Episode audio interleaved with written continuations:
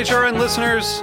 As we celebrate our 15th year, we are deepening our commitment to giving voice to the next generation of food systems storytellers, and we need your help. Our internship and fellowship programs help activate new possibilities for underrepresented and underestimated young people through experiential journalism, audio engineering, and production training. Through these unique programs, HRN helps food equity stewards build essential workforce readiness skills that expand their potential and foster economic mobility. Please consider supporting these critical programs. And with a minimum donation, you can be entered to win a dinner for two at an amazing restaurant in one of eight cities and tickets to a concert at a great venue in one of those cities. We have incredible partners across the country who have donated, as they also share our passion for helping to educate the next generation of food systems storytellers. Check out heritageradionetwork.org slash 15 to donate and enter to win today.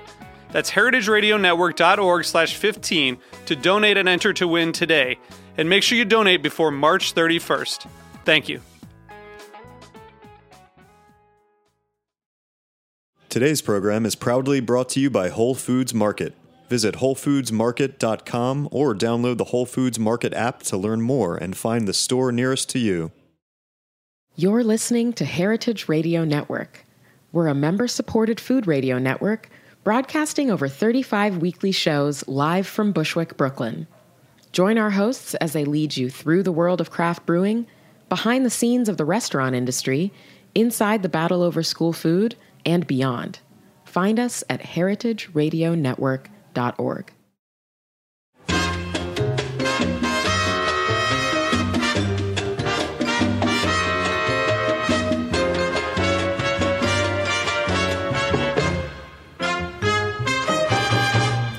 La banana. La banana. La banana, la banana, la banana del mío coro. Oye, Diego, me priva este cha-cha-cha que se canta Ben Esatumba en su canción de 1960. Ben Esatumba y su orquesta. Eh, Mariana, mi nombre es eh, Diego Senior. Y yo soy Mariana Velázquez y esto es Buen Limón Radio.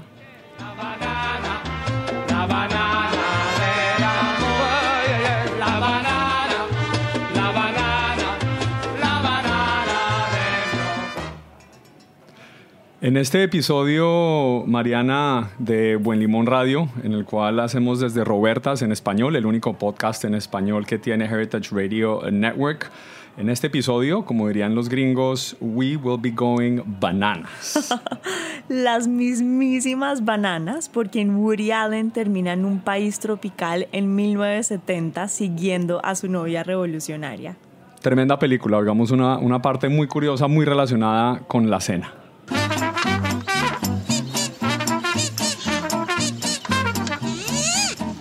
We'll have the grapefruit sections, two poached eggs, uh, cinnamon toast, regular coffee.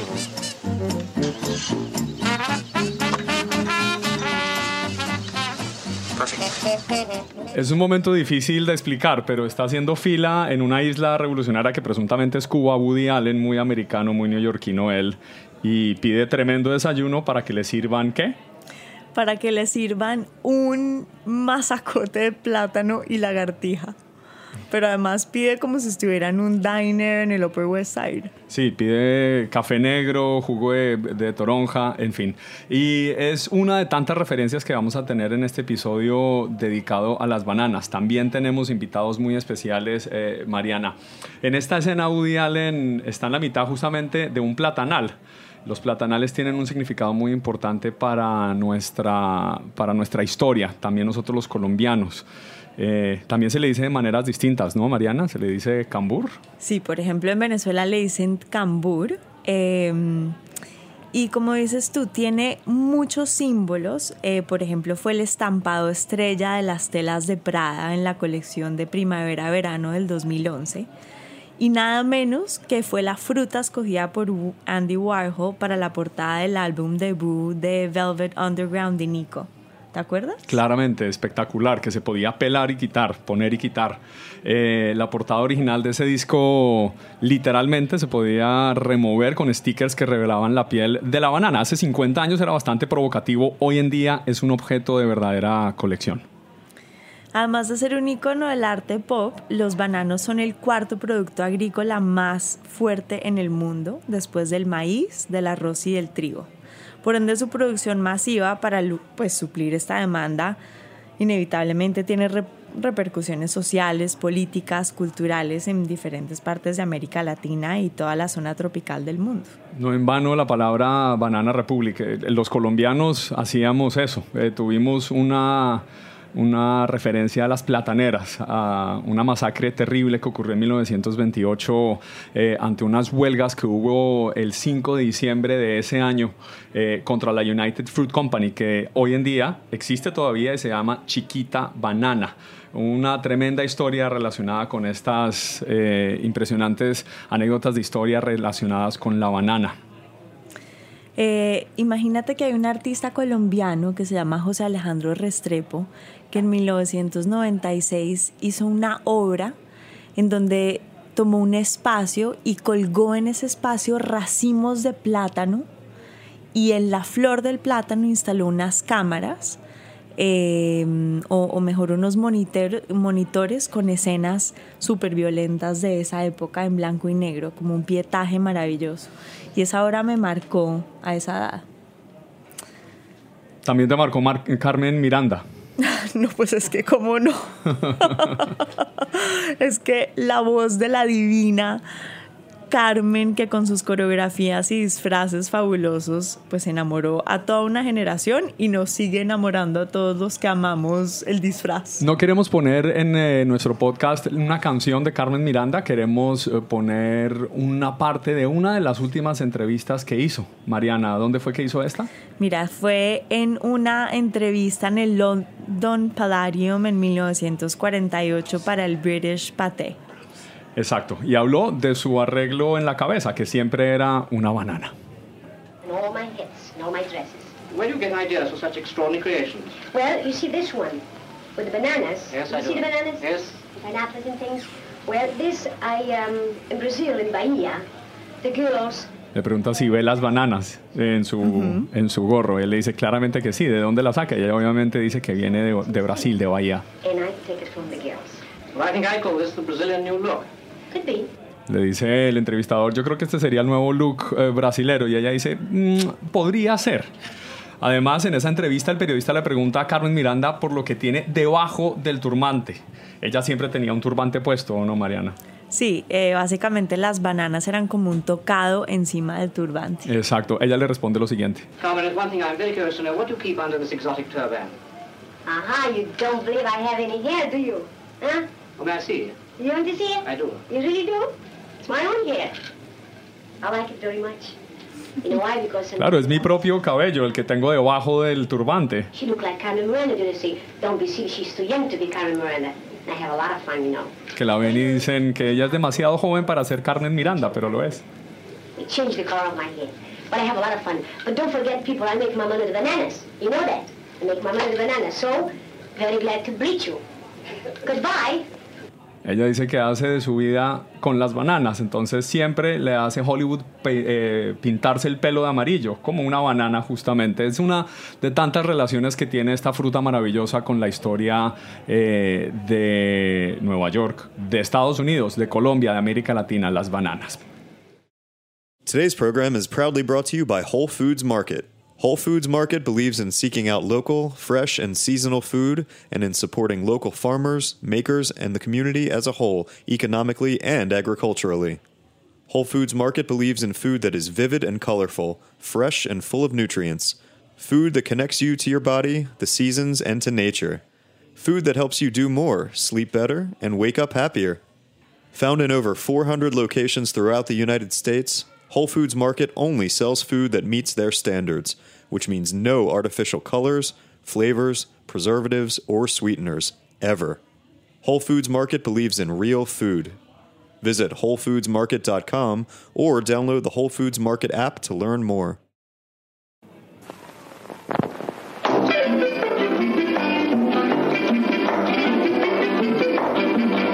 I'm Chiquita Banana, and I've come to say bananas have to ripen in a certain way. And when they're flecked with brown and have a golden hue, bananas taste the best and are the best for you. You can put them in a salad. No, not yet, my dear. Impresionante el comercial original de Chiquita Banana. Eh, es lo que estamos oyendo, es un comercial de los 50, Mariana, ya que estamos hablando de bananas aquí en Buen Limón Radio. Eh, es impresionante porque eh, ejemplifica mucho lo que iba a ser el futuro de la compañía, algo muy alegre, muy como Carmen Miranda, como estábamos hablando, pero para nosotros los colombianos Chiquita Banana ha tenido un impacto fuerte, no solo por lo que fue esa masacre que mencionábamos, sino también... Mm, por el paramilitarismo en Colombia en los 80. Es un poco fuerte mencionarlo y te cambia la cara mientras estoy diciéndolo, disculpa. Pero, pero así fue porque ellos, eh, Chiquita Banana tuvo que pagar unos dineros a unas fuerzas paramilitares que los protegieran de la, guerra, de la guerrilla, una demanda en los Estados Unidos. Yo soy periodista y me tocó cubrir eso, la demanda aquí en Nueva York y en Washington. De todas maneras, en su momento, eh, Chiquita Banana fue muy creativo con esa música y muy alegre muy alegres los comerciales de las empresas que se dedicaron a promocionar bananas en el mundo. Bueno, es que qué tal este otro comercial de la empresa de frutas Do, que traducido al español suena Dole, eh, como lo dice este otro anuncio comercial argentino también de esa misma época, digamos. Señoras y señores, me permito distraer la atención de todos ustedes para presentarles algo sensacional. No se trata de la banana pequeña, sin sabor y sin marca. No, se trata de algo realmente grande. Dole, la más banana, lujosamente presentada en su estuche impermeable, entrego, a modo de ejemplo, Dole, la más banana, infaltable en la cartera. Dole, la más banana. ¿Qué tal el estuche impermeable? la verdad es que los argentinos son unos genios de la publicidad. Lo han sido siempre. La publicidad de Quilmes me acuerdo que es muy, muy buena. De esta manera entramos entonces, eh, Mariana, en nuestro segmento al tuétano. ¿Por qué se llama el tuétano nuestro segmento? Mira, porque esto es un segmento en donde hablamos de la espina dorsal de la cocina en Estados Unidos. Estos inmigrantes jóvenes, cool, que aman la mesa y el buen comer, que han estudiado la gastronomía. Y un ejemplo de esto es nuestro amigo César Aldrete, chef mexicano, que trabajó, entre otros, en Hija de Sánchez en Dinamarca, en Daniel en New York y ahora es jefe de cocina en The Botanist, un restaurante, Diego, cuyo menú se basa en plantas y verduras. muy sofisticado. Tres sofistiqué. César, bienvenido a Buen Limón. Hola, muchísimas gracias. ¿Cómo están? Bien, bien. Te toca hablar un poco más cerca al micrófono. Perfecto. Eso, gracias, hombre. Tenía miedo. Tal vez muerde. Bueno. ¿Has hecho radio antes, César? No, primera vez. Así que contentísimo de estar aquí en Buen Limón Radio. Oye, pero eh, el miedo uno se lo quita cuando trabaja en Daniel. No, exactamente. Ahí el miedo, el sudor, las lágrimas y todo. Es, trabajar bastante fuerte, pero al final de cuentas fue mi primera experiencia en Nueva York. Así es que la cual estoy súper agradecido, me hizo bastante fuerte y bueno, animarme siempre a, a tomar en mayores retos. ¿Qué es, ¿Qué es Daniel, el restaurante, a nuestros oyentes que pueden conocer o no conocer Daniel, Mariana? Bueno, pues es que es un restaurante, es un ícono de la ciudad de Nueva York. Es uno de esos... Daniel Buló. Sí, de Daniel Bulú. Bulú. Eh, es un clásico. ¿no? Qué privilegio haber podido trabajar ahí, César. Pero cuéntanos, tú vienes de Chihuahua, ¿no es verdad? Así es. Chihuahua, Chihuahua. Sí, muchos se preguntarán también qué relación tiene con el perro, pero eso, lo, dejamos para otra ocasión. Este, sí, eh, crecí en Chihuahua hasta los 17 años. Después de ahí decidí estudiar en cocina y me fui a Puebla. Puebla queda a dos horas de México. Y la razón fue que al final de cuentas el quedarme en el norte del país iba a ser mucho más agringado de alguna forma. Tortilla de harina, más lácteos, demás. Así es que me fui a México, a donde están los mercados donde se puede sentir, oler y vivir eh, lo que es la comida mexicana. Bueno, pero cuéntanos del caldo de oso de Chihuahua, porque eso, pues, mejor dicho, yo solo lo he oído ahí. El caldo de oso, de hecho, es un caldo de pescado, pero les voy a contar un poco más eh, la historia que me contaron mis abuelos y es como que la más, la, la, que más creo y la que llevo a todos lados, ¿no? El caldo de oso se origina por los mineros al ser una comida repetitiva que todos los días tenían caldo de pescado hasta llegar a ser el punto de que era el caldo odioso. Entonces llegaban a casa, ¿qué hay de cenar? Caldo de oso, caldo de oso, caldo de oso. Y al final terminó en caldo de oso. Pero es un caldo de pescado buenísimo, con bastantes vegetales. Sí. Y bueno, es algo, eh, pescado que en realidad se sacaba de las presas y los lagos. En Chihuahua es desierto, queda en medio de la nada. Pero es el estado más grande de México. Así es que, bueno, tenemos bastante variedad también. Bueno, y ha, ha estado entonces eh, César en, bueno, México, Nueva York, Dinamarca. Así es. Dinamarca es el país más feliz del mundo, por cierto. Así es, de hecho, este. eh, y con toda la razón. Digo, la gente allá es increíblemente amigable. Y la razón por la que terminé allá fue por una taquería. Terminé yéndome a Dinamarca a hacer tacos. Me, me Qué creerán que. No, exactamente. Y la verdad es que fascinado, fascinado de compartir un poco más de, de lo que es mi cultura, eh, trabajando con Rocío Sánchez, eh, antigua repostera de- del restaurante Noma. Entonces igual, otro reto súper grande en donde los estándares son altísimos, pero más que nada fue eso, eso es compartir un poco más de lo que llevo de México y de la comida de México con el mundo. Bueno, pero César, en Dinamarca, tomatillos, eh, pasote, eh, chiles, ¿cómo conseguían ingredientes? Toda una travesía, mi amiga Laura Cabrera es la jefa de cocina de Hija de Sánchez y fue de hecho el contacto por el que terminé allá. Según lo que me cuenta es, eh, bueno, fue un trabajo súper arduo el, el tener todos los ingredientes o la gran mayoría los cuales llegan directo de México, pero tomatillos, bueno, no, no llegan y allá no se pueden sembrar y demás.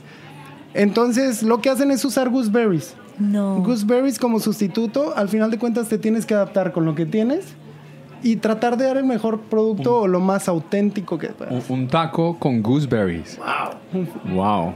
Es la salsa, la salsa, buenísimo. Suena- la verdad es que sí. pero suena fascinante, ¿o no? Mariana, ¿qué- ¿cómo te imaginas un, un taco con gooseberries? No, espectacular, porque tiene ese ácido, tiene como el mismo perfil de sabores y entiendo por qué se vuelve un ingrediente sustituto. Qué cool.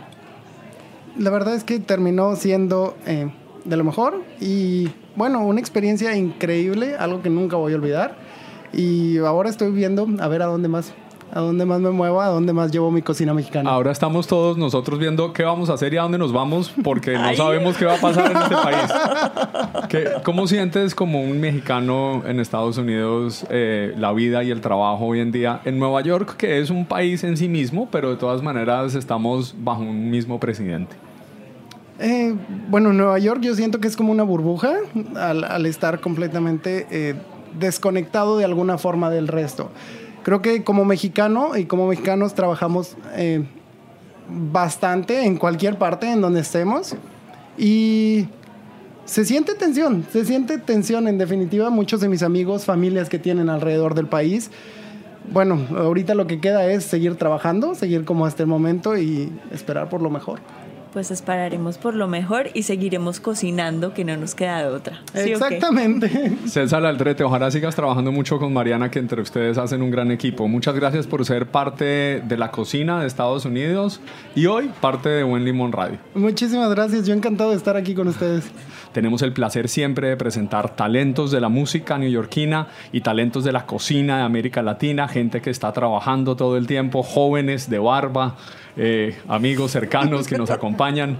Y tenemos el placer de tener a Joaquín Rodríguez en el piano de Nueva York, padres puertorriqueños. Joaquín, bienvenido a Heritage Radio Network. Tenemos a Richie Robles en el bajo, Brooklyn, New York. Así es. Muchas gracias. Y tenemos a Ronnie Rock en las congas de Miami.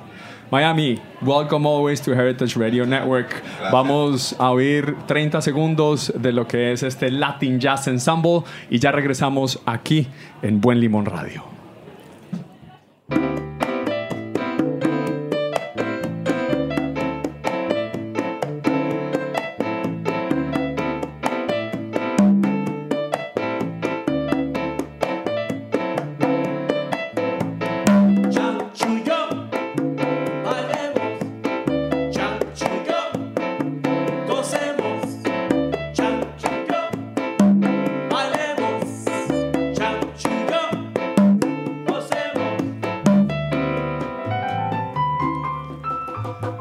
Chanchullo continuamos en este programa el gran eh, New York Jazz Ensemble, Latin Jazz Ensemble. Chanchullo en Colombia le decimos a cuando alguien, en particular un político, hace trampa.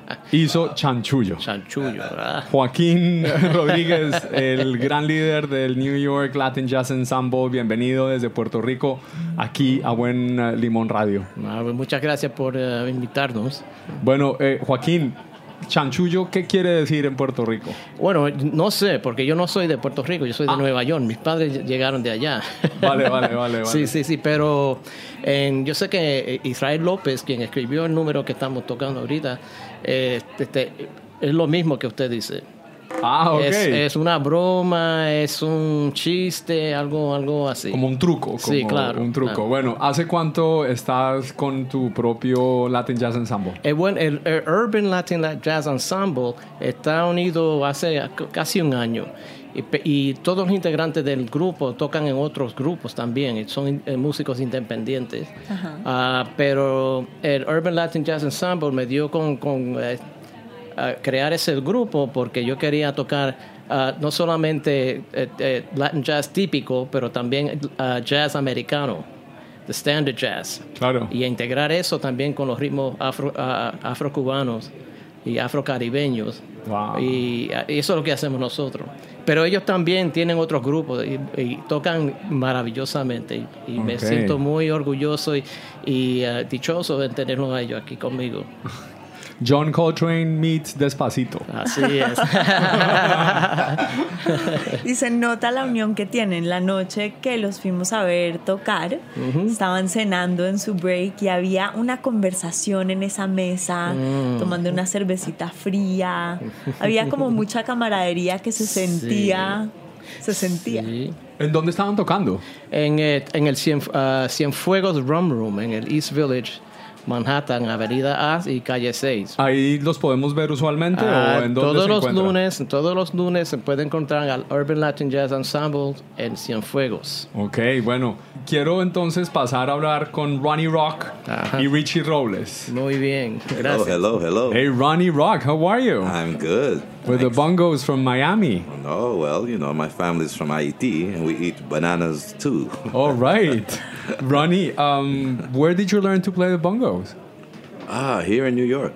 All I, right. was, I was born in Miami but raised here in, in New York. All right, and your favorite uh, food, I believe, is Well, just a, a good plate of rice and beans is, arroz con habichuela. is- is, uh, makes me quite happy. All right, can I ask you if, I know Mariana wants to ask you a question. Oh, I'm gonna play a little game. I wanna ask you what does a banana split sound like?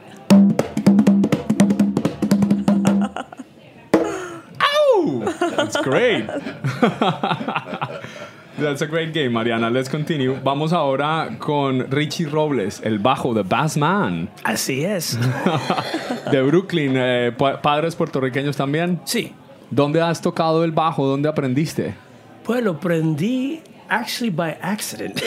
You just tripped into a bass By and then chance. you played it. It was a happy accident. un amigo mío que se llama Carlos Lazarus me, me tiró un bajo. Y, ojalá tú vas a tocar bajo. And I'm like, pero yo soy guitarrista. Yo no sé tocar bajo. Bueno, tú vas a tocar bajo ahora. Y de momento toqué y me gustó. Claro, es que es el- la parte, un- lo que marca el resto de la canción, ¿no? El tempo, el- a- a- o sea, en lo poco que sé de música. Yeah, we follow the drum.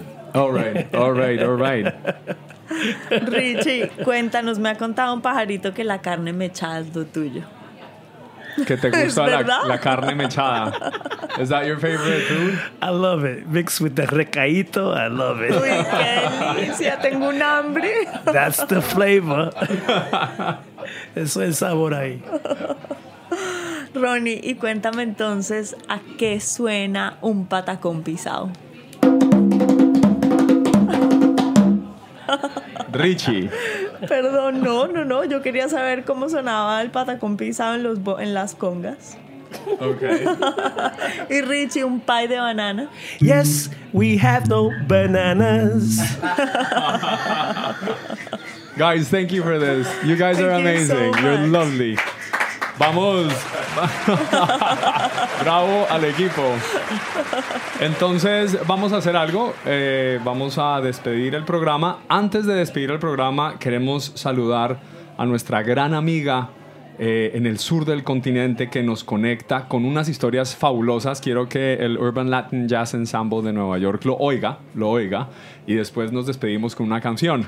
Eh, ella es Martina Castro. Martina, un abrazo para ti. ¿Cómo está todo en el sur del continente? Bienvenida a Buen Limón Radio. Hola Diego y Mariana. Hoy nos vamos a Buenos Aires, Argentina, a conocer Demasiado cine. Demasiado Cine es un podcast de la red Lunfa. Uno de los productores y cofundadores de la red es... Mariano Payela, soy productor de podcast. Pero no siempre lo fue. De día, en su trabajo como diseñador gráfico y de web, Mariano dice que siempre ha sido medio tímido. El podcast lo ha ayudado a descubrir un alter ego. Claro, yo a veces digo que es como Batman. De día eh, soy trabajo y de noche eh, soy un podcaster y soy otra persona. Uno de sus superpoderes es crear contenido de un formato único. Es entre narrativo y charla con amigos. En este segmento de podcasteros, Mariano nos cuenta cómo los productores de Demasiado Cine fueron creando este formato a través de una serie documental que produjeron sobre un artista de cine muy especial. Teníamos ganas de sumergirnos en el universo del podcast narrativo. Para el 2017 dijimos, bueno, vamos a hacer algo un poco más ambicioso. Vamos a hacer una saga centrada en la carrera de Arnold Schwarzenegger. Arnold, los años ocultos. Arnold Schwarzenegger, para el fanático de cine, sobre todo el que creció con el cine de los 80, es un prócer prácticamente. Empezamos a investigar un poco sobre su historia de pequeño y cómo es que cumplió ese sueño de llegar a Hollywood. Imaginemos un bosque. Un bosque, un bosque gigante, como si fuera del Señor de los Anillos. Y empezamos a ver que había toda una historia súper rica, muy interesante y con un nivel de hazañas en la vida real que superaban completamente la ficción. Y decidimos hacer toda una miniserie documental contando solamente eso, es decir, toda la historia de Arnold antes de convertirse en una estrella de Hollywood. Pensemos que en la casa no, no tenían cañerías, no tenían calefacción, no tenían ni siquiera agua corriente. Era, era como la casa de los Ingalls, pero en Austria. Exactamente. Y Papi Schwarzenegger era un tipo rústico también. No. Era un tipo rústico. Había sido campeón olímpico de curling el hombre. ¡Eh! ¿Vieron el deporte ese que es como si fuera una pava Sí. que la Ah, tiran, que una pava caliente nieve. que la tiran por el hielo? Una Tipo especie si fuera una de bocha. tejo- exacto, Claro, bocha en la una nieve. bocha que la tiran. Que adelante van cepillándole para que se deslice con mayor facilidad. Exacto. Era campeón olímpico. O sea, que Papi Schwarzenegger, además de su entrenamiento militar, tenía esa disciplina del entrenamiento deportivo. Entonces, era como una combinación un poquitito fuerte la que se daba acá. Claro, tirar pavas es como algo muy importante, ¿no? Así que, por ejemplo, todas las mañanas los levantaba a los niños a las 6. A tirar pavas, chicos. Son las 6 de la mañana, las pavas no esperan. A calentar agua. Vayan al aljibe a 500 metros y calientan la papa. Sí, papi. Los mandaba a buscar leche a la granja de al lado a las 6 de la mañana. Finalmente la miniserie salió, se estrenó y, fue impresionante la reacción de la audiencia.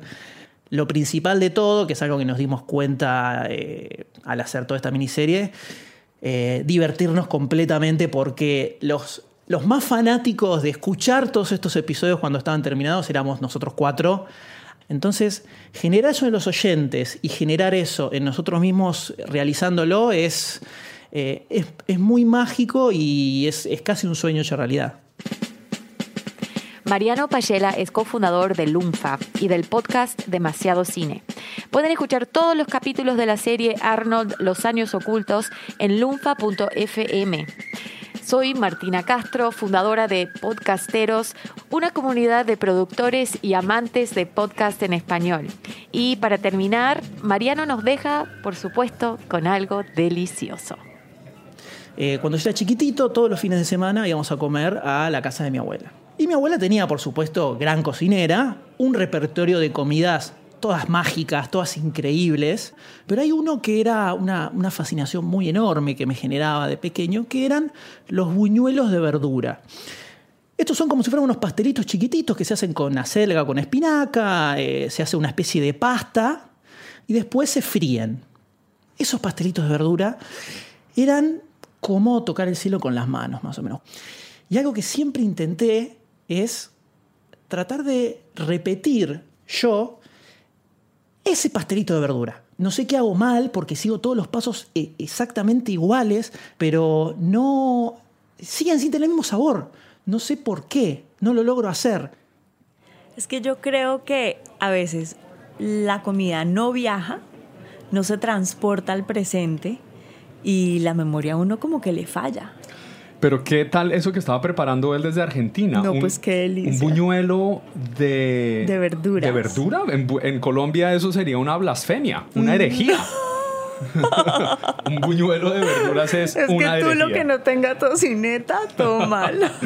Exactamente, pues gracias a Martina y a los amigos de los podcasts en América Latina, queremos hablar de ellos y que ellos hablen de nosotros eh, conjuntamente, siempre apoyándonos en este movimiento de la radio digital. Vamos a terminar este programa de hoy aquí con el Latin Jazz, Urban Latin Jazz Ensemble. Eh, un abrazo a los tres miembros de este grupo. Muchas gracias por estar acá en Robertas para Heritage Radio Network.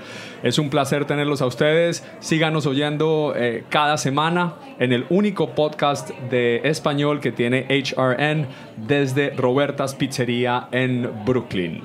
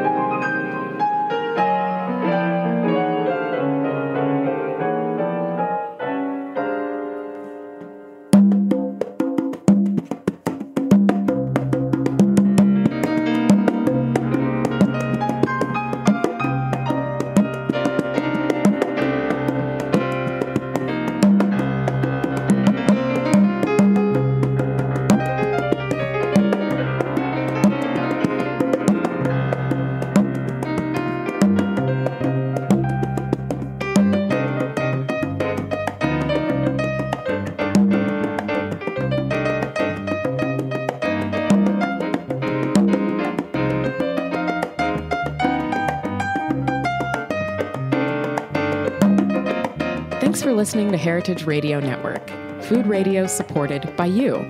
For our freshest content and to hear about exclusive events, subscribe to our newsletter. Enter your email at the bottom of our website, heritageradionetwork.org. Connect with us on Facebook, Instagram, and Twitter at heritage underscore radio. Heritage Radio Network is a nonprofit organization driving conversations to make the world a better, fairer, more delicious place. And we couldn't do it without support from listeners like you. Want to be a part of the food world's most innovative community? Rate the shows you like, tell your friends, and please join our community by becoming a member. Just click on the beating heart at the top right of our homepage. Thanks for listening.